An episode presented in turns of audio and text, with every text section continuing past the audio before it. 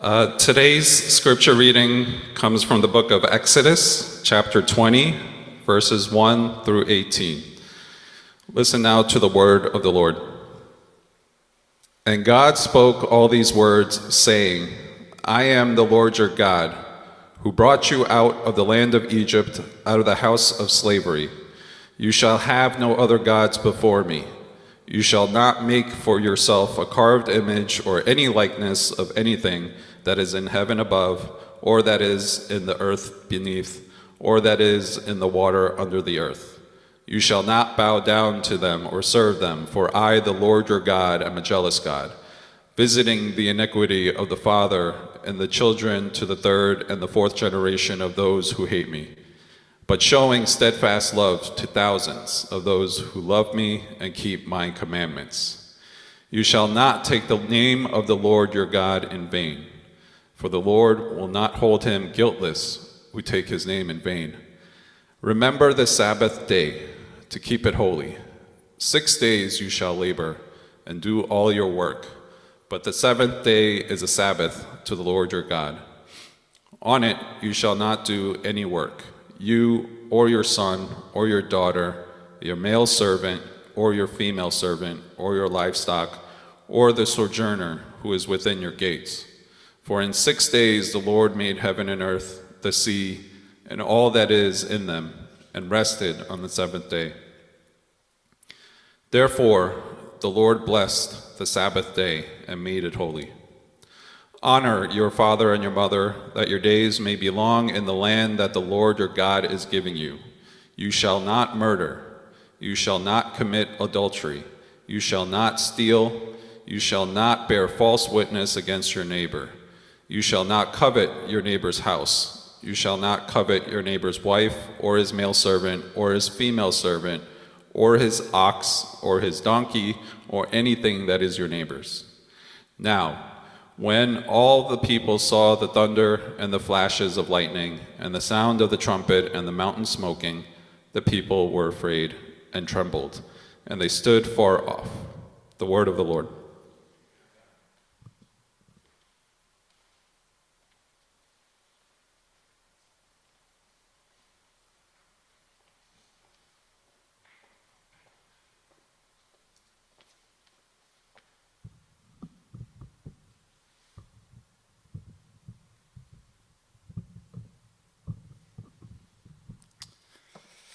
The Lord be with you. Please pray with me. Dear Lord, may the words of my mouth and the meditations of all of our hearts be acceptable and pleasing to you, our rock and redeemer. Amen. Good morning, everybody. Uh, my name is Ethan, and uh, before we get started, I just wanted to quickly introduce myself. I am serving as the intern at Graceway this year, uh, and I'm in my second year at Princeton Seminary. I do think it's important to let you know that I'm originally from California, which uh, I've also heard referred to as the place that shall not be named, but I like to call it God's favorite state. I'm, I'm really looking forward to meeting more of you in the coming months, and I'm really excited about being a part of the work that Graceway is doing. So, with all that being said, let's get to the text. In Pastor Dave's sermon from last week, the Israelites had left the land of Egypt after hundreds of years of terrible conditions and were crossing the Red Sea or maybe some other body of water with Pharaoh's army right on their heels. After successfully getting away from the Egyptians, Moses led Israel through the desert of Shur to a place called Marah, which is also the word for bitter in Hebrew. It was here that through following God's instruction, bitter water became drinkable.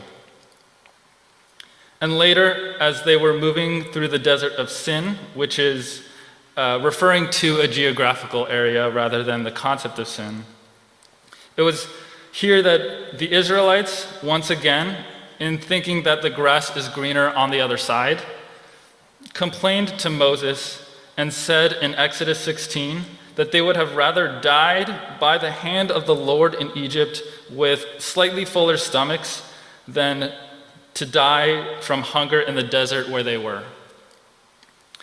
But God provided bread and meat for his people to sustain them. From there, in chapter 17, we have the story of God telling Moses to strike a rock to give the Israelites water after they complained that they would die of thirst. But eventually, they get to Mount Sinai. Now, I know that was a very quick summary, and there is a lot in there, but any one of the events in chapters 15 through 19 of Exodus uh, could use their own sermon, so we will continue on. As I said, eventually the Israelites arrive at Mount Sinai, and this is where the text for today comes in. To repeat a bit of the Wednesday word from a few weeks ago, the Ten Commandments are one of the most well known parts of the Bible. It is so well known that the idea of a set of unbreakable rules has worked its way into pop culture. For example, some of you may be familiar with the 1999 movie Fight Club, that is also very well known for having a specific set of rules. The most famous of these rules are the first rule you do not talk about Fight Club, and the second rule you do not talk about Fight Club. There are also the rules of engagement within the military there's the Pirates Code from the Pirates of the Caribbean movies, as well as rules for playing sports, for practicing medicine, for driving, and almost all other parts of life. So, rules and codes are things that we are all familiar with in one way or another. But the Ten Commandments are not just any normal set of rules. They are part of a covenant between God and the people. Now, covenant can sound like a very serious and official word, but it is helpful to talk about what it is, especially when talking about this passage. Because covenants are not simply sets of rules or promises or contracts. What distinguishes them from those other things is that a covenant is grounded in a relationship. This relationship between God and the people is one that has been in existence with all of creation since the story of Noah in the early part of the book of Genesis. And it is also a key moment in Abram's story.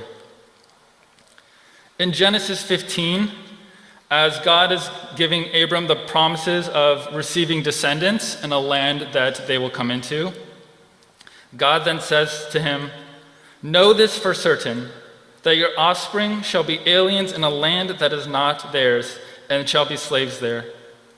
And they shall be oppressed for 400 years. But I will bring judgment on the nation that they serve, and afterward they shall come out with great possessions. In the text for today in Exodus 20, God directly calls back to this when saying, I am the Lord your God who brought you out of the land of Egypt, out of the house of slavery. And this reminds the descendants of Abram of the enduring relationship with their God. And it points to important aspects of covenant relationships, which are grace and loyalty. The grace of God to the Israelites during their time in the wilderness, throughout all that they complain about to Moses and against God, shows an unmatchable level of grace on God's part.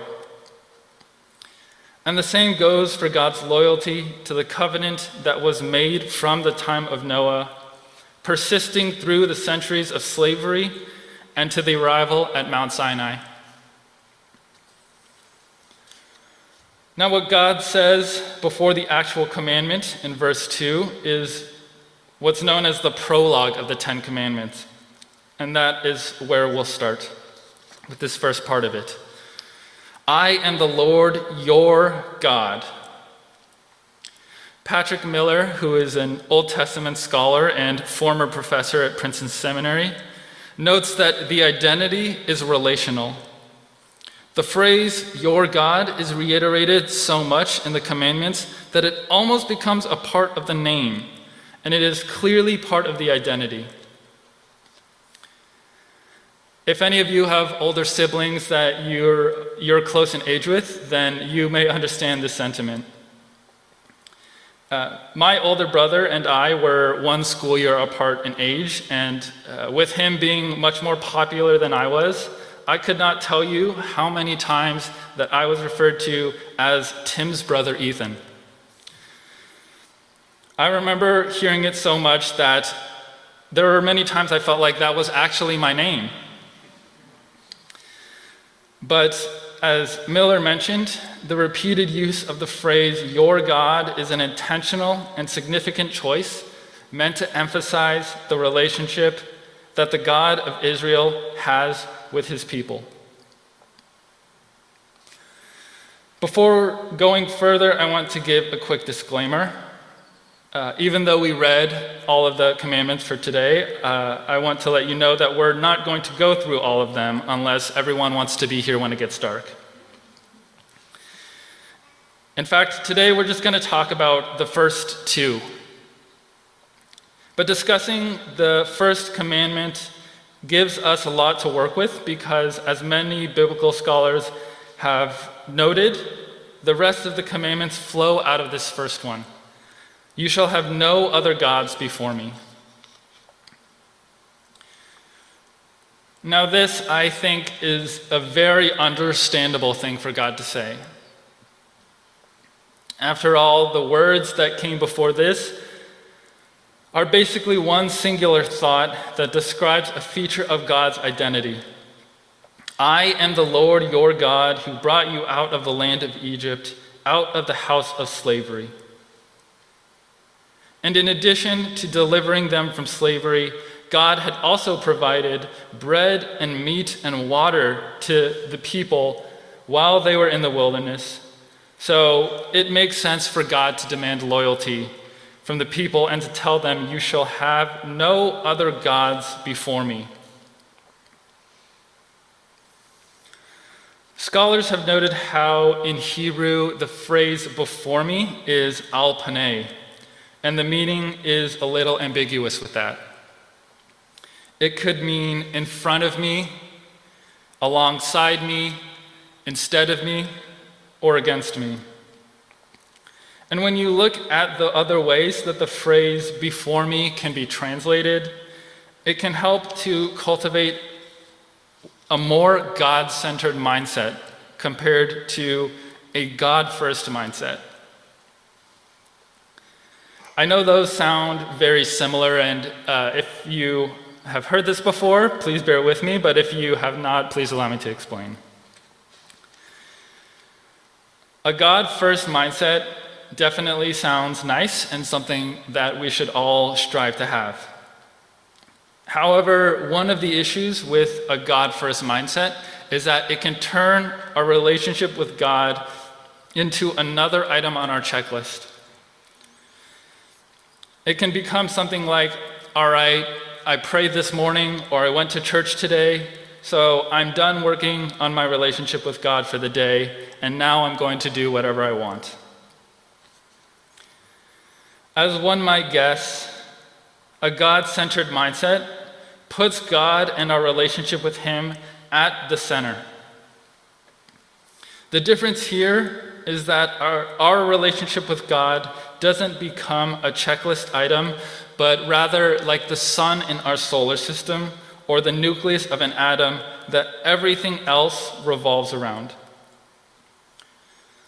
For the people of Israel, God gave them this commandment for the flourishing of a relationship that already exists, and to keep that at the center. Similarly, for us, with all the tasks and errands that we all have to do each day and week, it can be very easy to get into this checklist mindset. And this commandment can be an incredibly helpful resource for the centering and flourishing of our own relationship with God. For the second commandment, I think it's easy to see how it connects to the first.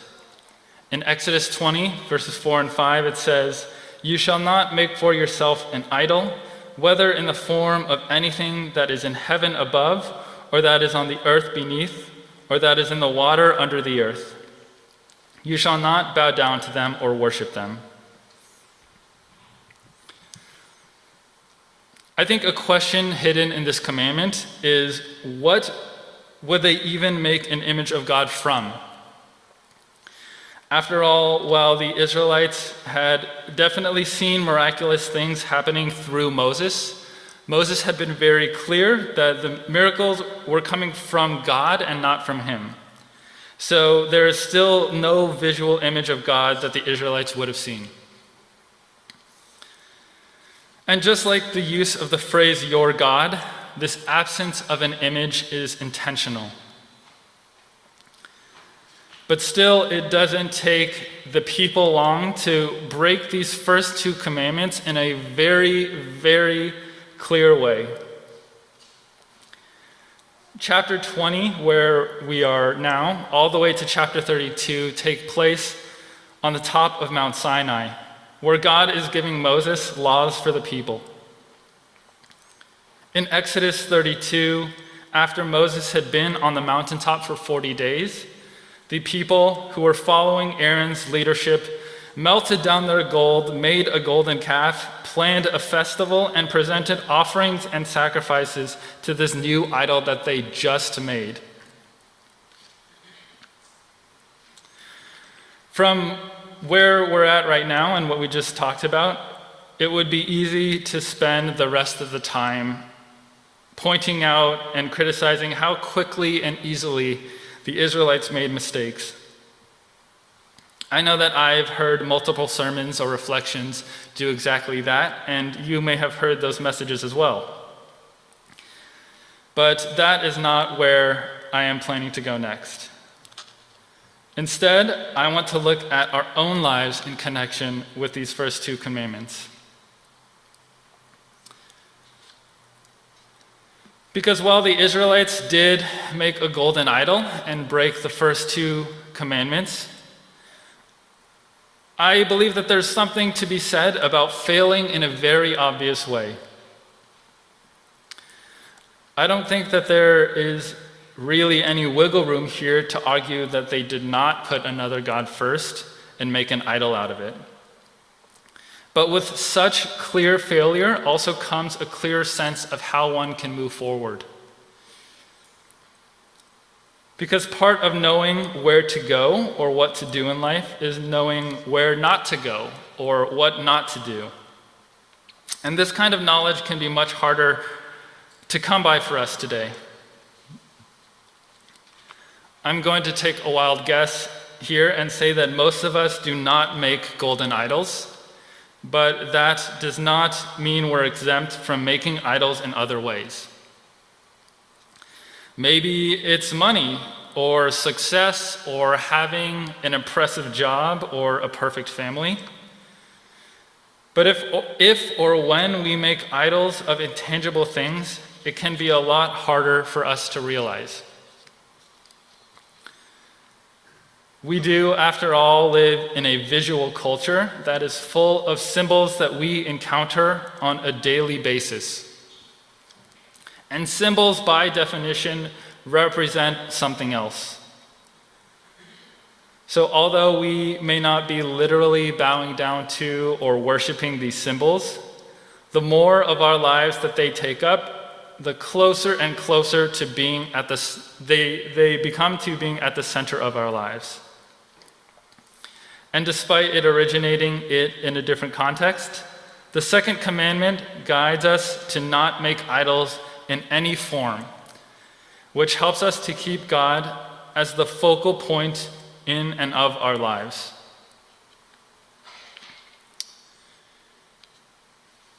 To close here, I will tell you that uh, in thinking about this sermon, I had met with one of my professors this week who had brought up this idea of house rules. He had said that most households have house rules in some form or another. Sometimes they might be in writing and framed on the wall, and other times they may just be unspoken. But he said that the purpose of house rules is to foster the well being of those within the house. And the same goes for these commandments. God gives us the Ten Commandments to keep us in relationship with Him and with each other. Just like you may have certain rules in your house, like don't throw things at your brother or sister's head, or always wash your hands after you, after you use the bathroom, the rules, though they may sound obvious, are for our well being. While other rules, like don't try to jump off the roof into the pool, still leave us a lot of room to live our lives. But as I mentioned at the beginning of the uh, the Ten Commandments are not simply a list of things to do or not do just because. As you think about the Ten Commandments in the future, I encourage you to keep in mind that they are relational boundaries meant for our well being, and that these boundaries are to help us flourish in right relationship with God. I hope that you see the Ten Commandments as much more than a set of unbreakable rules. I hope that you can see them like a compass that we were given, meant to continually lead us back to God, who is our center and deserves to be there. Amen.